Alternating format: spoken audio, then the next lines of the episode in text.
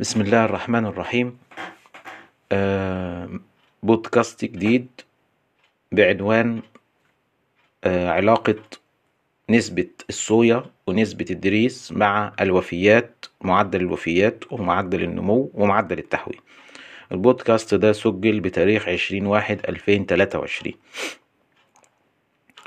قبل ال- ال- ال- الشروع في الحديث عن الدراسة المبني عليها هذا البودكاست. نحب نتكلم عن عدة نقاط. النقطة الأولى تركيبات ملكة الأعلاف للأمهات وللفطام بها توازن عجيب جدا. يصعب عليك إنك أنت تعمله.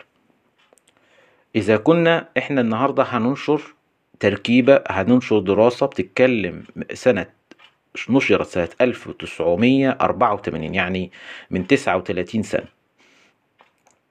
إذا كنت أنا كمثلا كواحد عايز أعمل عملية تعديل على الملكة معرفش هذه الدراسة ما عنديش علم بيها وبغيرها وبغيرها وبغيرها آه، كيف أقوم بالتعديل على على تعديل على هذه التركيبات؟ دي نمرة واحد. نمرة اتنين التركيبات كلها بتاعت الملكة سواء أمهات أو أفطام فيها وحدة. هذه الوحدة متكاملة. ليس الفكرة قاصرة على آه، خامة معينة. هي فكر كله متكامل. دي نمرة اتنين. نمرة تلاتة أشيع منذ أن صدرت الملكة أن تركيبة الملكة هي الدريس. فاعتقد البعض أن هو كل ما زود الدريس هو كده عمل حاجة مشابهة للملكة أو خد مميزات الملكة. وده طبعا كان فكر آه، قاصر على معلومة واحدة عن الملكة وهي أن زيادة الدريس مهمة للأهل دي نمرة تلاتة. نمرة أربعة ودي نقطة برضو مهمة إن من أحد خصائص الملكة كتركيبة هو إن أنا أقلل الصويا لأن بعض الناس راحت عملت حطت صو... حطت دريس كتير وزودت الصويا ما إحنا عملنا إيه؟ برضو إحنا كده لم ندرك ونفهم تركيبات الملكة فهما صحيح نمرة خمسة تركيبات الملكة مبنية على في الأمهات على إني أستبعد أي مصادر للطاقة إلا الشعير. آه، والزيت يعني أنا لو رحت حطيت مع حطيت جنب شلت شوية من الشعير وحطيت ذرة وحطيت آه، آه، قمح وحطيت ايا كان اللي هحطه فأنا كده ما عملتش الفكرة كما هي. طبعا اتكلمنا في السابق عن مصادر الطاقة وكلمنا عن الزيت واتكلمنا بس كانت في سجل في تسجيلات بس مباشر وإن شاء الله نعيدها كبودكاست لأن البودكاست أكثر تنظيما والماما بالموضوع. ماشي؟ نمرة آه، آه، آه، خمسة. برضو التركيبات الملكة مبنية على الدريس. ما ينفعش إن أنا أروح أحط 400 دريس وأروح حاطط جنبهم شوية آه، تبن وأقول أنا كده عملت الملكة. لا أنت كده ما عملتهاش. كده أو أنت لو أنت معتقد إن أنت كده عملت الملكة فأنت ما عملتهاش. أنت كده عملت حاجة تشبه. ونسبة التشابه بينها وبين هو نسبة تعديلك عليه. خلاص؟ نمرة ستة التركيبات دي مبنية على كسب فول الصويا. ما ينفعش إن أنا أروح أحط كسب فول صويا وأحط جنبها كسب عباد وأحط جنبها مش عارف إيه وأقول إيه ده أنا كده عامل نفس الفكرة. لا أنت مش عامل نفس الفكرة. أنت كده مش عامل نفس الفكرة. فيجب يجب عليك إن أنت لما تعمل التركيبة ما تبقى ما تعملش تركيبة مشوهة. يعني ما تاخدش فكرة من هنا وفكرة من هنا وفكرة من هنا وتعمل أنت تركيبة وتوليفة.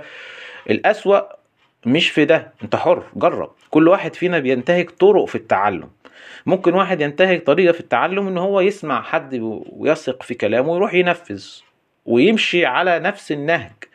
وفي ناس تانية لأ هي عندها فكرة إن هو عايز يتعلم بنفسه وعايز يتعلم بالتجربة والخطأ ولازم. طب هو حر دي حاجة ترجع له. خلاص لكن لما تيجي تتعلم بالتجربة والخطأ لما تقول تجربتك تقولها كاملة مش تق- مش تقرأ نص السطر وتسيب النص التاني. ما تقولش أنا عملت تركيبة الملكة مثلا وطلعت سيئة لأ قول أنا عملت التر... هذا التعديل على التركيبة وطلع سيء. كده يبقى انت كملت السطر. خلاص؟ طيب آه، آه، آه، نقطة برضو مهمة. العمل ده ده عمل مجاني وعمل تطوعي. موجه للتاجر العلف وموجه للمربي. ليس المطلوب من تاجر من ليس المطلوب من المربي إن هو إن هو بيشتري علف من أحد. ونتائجه جيده انه يسيب العلف اللي بيجي ويعمل التركيبة. ده مش مطلوب. وليس مطلوب من التاجر اللي بيعمل تركيبة جيدة إن هو يسيب تركيبته ويجي يعمل التركيبة دي. ده مش مطلوب. آه، آه، وفي نفس الوقت أنت نتائجك هذه هي القاعدة نتائجك جيدة وشايف نتائجك كويسة وممتازة استمر. أنا بقدم لك البديل في حالة حدوث مشكلة عندك في حالة أنت عايز تطور مشكلتك. طيب أنا استفدت منها كمربي وكتاجر. أعلن أو لا أعلن ده شيء بينك وبين الله عز وجل ليس بينك وبيني. النبي صلى الله عليه وسلم قال كان الله في عون العبد ما دام العبد في عون أخيه. النبي صلى الله عليه وسلم قال كان من كان في حاجة أخيه كان الله في حاجته. النبي صلى الله عليه وسلم قال من استطاع منكم أن ينفع أخاه فليفعل. أنت ده الكلام بينك وبين الله عز وجل ليس بينك وبيني. المطلوب ببساطة شديد إنك أنت يا إما يسعك السكوت ونمرة اتنين إنك لا تت... لا تكذب. لا تخرج علينا وتقول كل من طبق مثلا كل ما اشترى علف فلان كل من طبق هذه التركيبة خسر. وانت تكون تعلم إن في ناس طبقت واشتغلت وكسبت. هنا يبقى إيه؟ دخلت في الكذب ودخلت في خطأ شرعي. خلاص؟ دي نقاط مهمة جدا. طيب نمرة اتنين أو برضو جزء برضو آخر. أحب أن أذكركم بحديث للنبي صلى الله عليه وسلم ينهي أو نختتم به هذه هذا الجزء. النبي صلى الله عليه وسلم قال والحديث ده مهم جدا. مثل الذي يتعلم العلم ثم لا يحدث به كمثل الذي يكنز ولا فلا ينفق منه. يكنز يعني يكنز الجمال. العلماء لما شرحوا هذا الحديث قال لك أن الشخص الذي يكنز المال والشخص الذي يتعلم العلم ولا ينشره يكون الاثنين المال والعلم وبالا عليهم يوم القيامة ويعذبون به.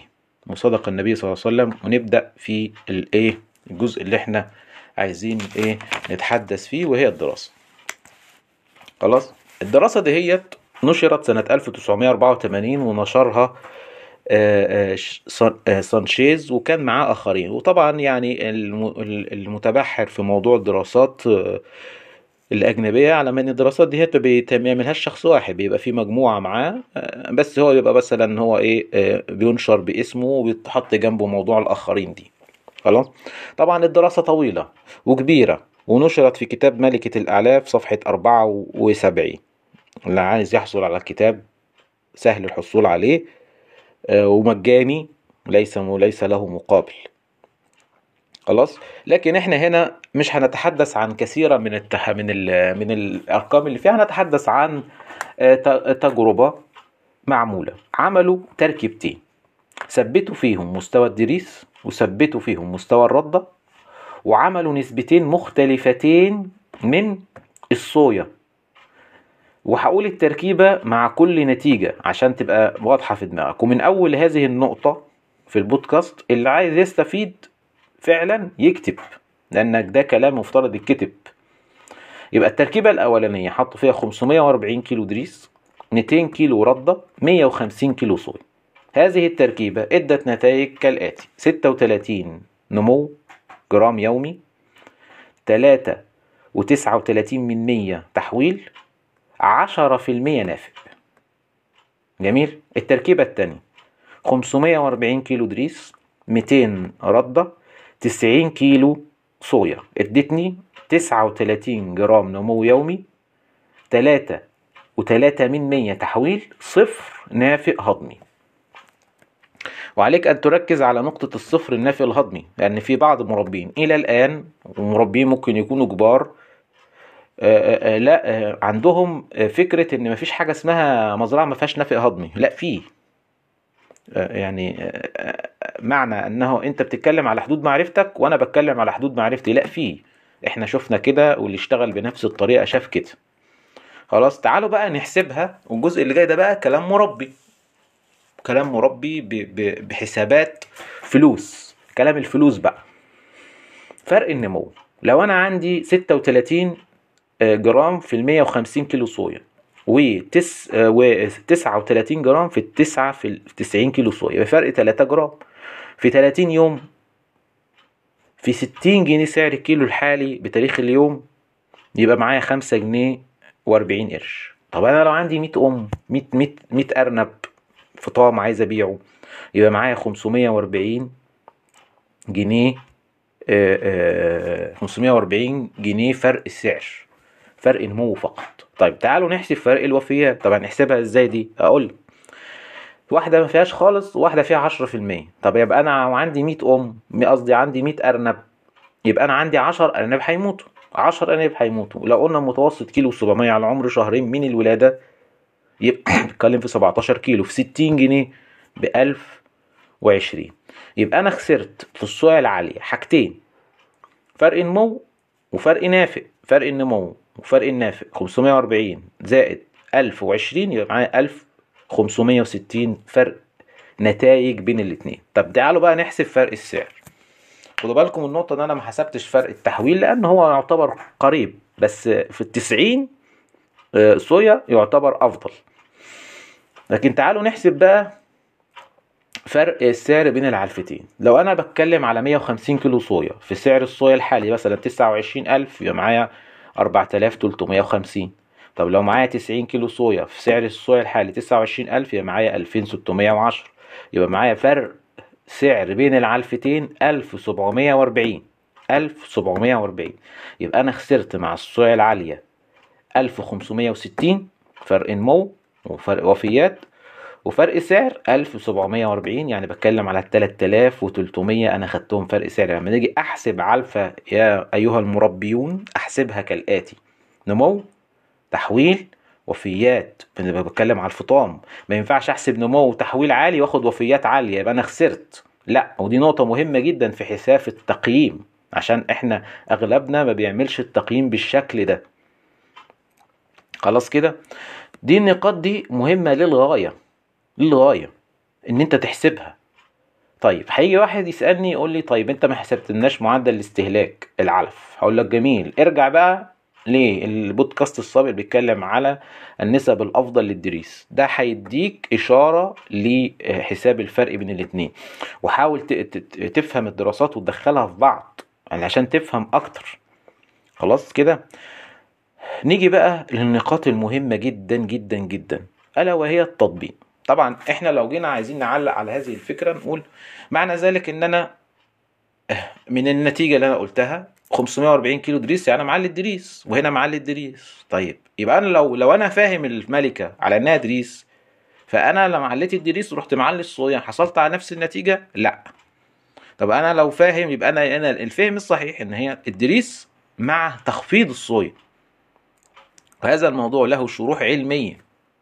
يعني إحنا مش إحنا يعني يعني مش.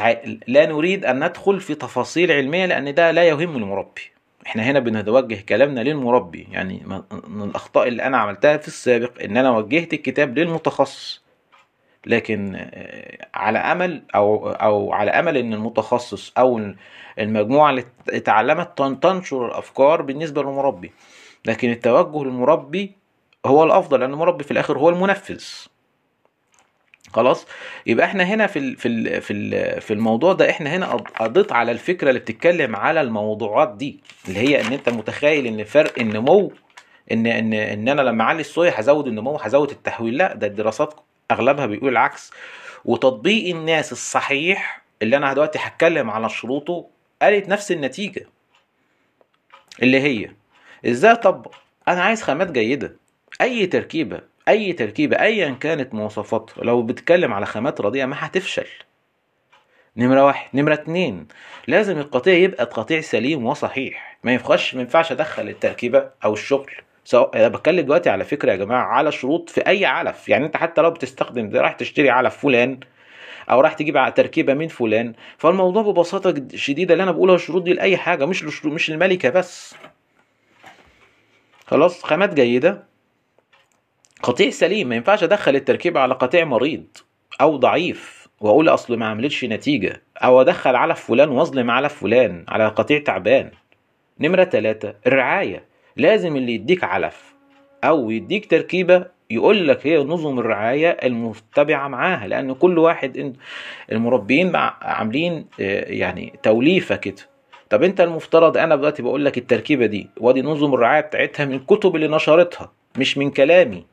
طب انت دلوقتي عامل تركيبة جديدة أو عامل افكار معينة لازم تقول للناس طرق رعايتها ولازم المربي يسأل. اشتغل بيها إزاي؟ نظم الرعاية اللي أنا مقصودة بقى هي إيه؟ إزاي اقدم العلف؟ إزاي اعمل عادة التلقيح؟ إزاي افطم؟ نمرة أربعة وهذه هي المهمة. دورك أيها المربي ليس دورا علاجيا. دورا وقائيا. يعني انت المفترض لما تيجي تسأل تسأل أنا أعمل إيه حتى لا يأتي لي الجرب أعمل إيه حتى لا يأتي لي المشاكل التنفسية؟ ليس دورك أنك تبحث عن علاج عند حدوث المشكلة. والنقاط دي مهمة جدا لأن إحنا بنمارس أحيانا ظلم لبعض التركيبات وبعض الأعلاف من من الخلل في دي. طيب نيجي لنقطة برضو مهمة جدا.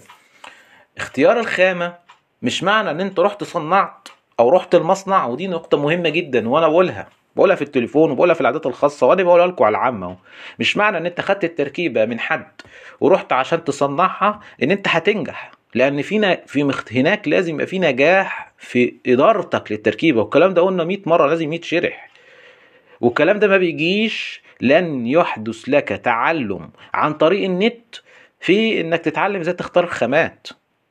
إنك تعلم تتعلم إزاي تقاوم الأفكار المربيين اللي بتجدها في المصنع في إن كل واحد عمال يقول لك على أفكار جديدة. فده مهم لتتعلم إدارة التركيبة إزاي أنفذها. وهو ده النقطة المهمة اللي المفترض أنت تدفع فلوس للناس اللي بتصنع لك علف على خبراتها في التصنيع على خبراتها في اختيار الخامات على خبراتها في إنها تقدر توصل لخامات جودة عالية وأوفر. دي النقط المهمة اللي أنا أدفع عليها فلوس. خلاص؟ فالمقصود إن مش معنى إن أنت خدت تركيبه ورحت عملتها يبقى أنت كده هتنجح لأن ممكن تروح تنفذها بخامات غلط تنفذها على قطيع تعبان تنفذها بنظم رعاية فاسدة و... و... ونظم الرعاية برضه لازم نحط فيها موضوع المية موضوع شرب المية موضوع تنظيف الخطوط موضوع تغيير المية الكلام ده كله من أساسيات الشغلانة من أساس شغلتنا يبقى إحنا هنا اتكلمنا عن علاقة نسبة الصويا مع نسبة الدريس مع الوفيات والنمو والتحويل. باقي لينا بقى جزء في هذا الموضوع اللي هو إيه بقى؟ هل هناك إضافة؟ علاقتها في إضافة معينة ليها علاقة بكل اللي إحنا قلناه دهوت نمو وتحويل وفيات ولا لأ؟ وهل ليها علاقة ما بينها وما بين نسبة الصويا ونسبة نسبة الصويا ونسبة الدريس ولا لأ؟ دي نقطة مهمة جدا ولازم تحط في الاعتبار ونقطة في غاية الأهمية. أنا يعني أسأل الله أن يتقبل هذا العمل ويجعله خالصا لوجهه وقد يعيش هذا العمل عمل أكثر من عمري أنا الشخصي. لذلك أنا أسأل الله أن يتقبله ويجعله خالصا لوجهه الكريم. واللهم تقبل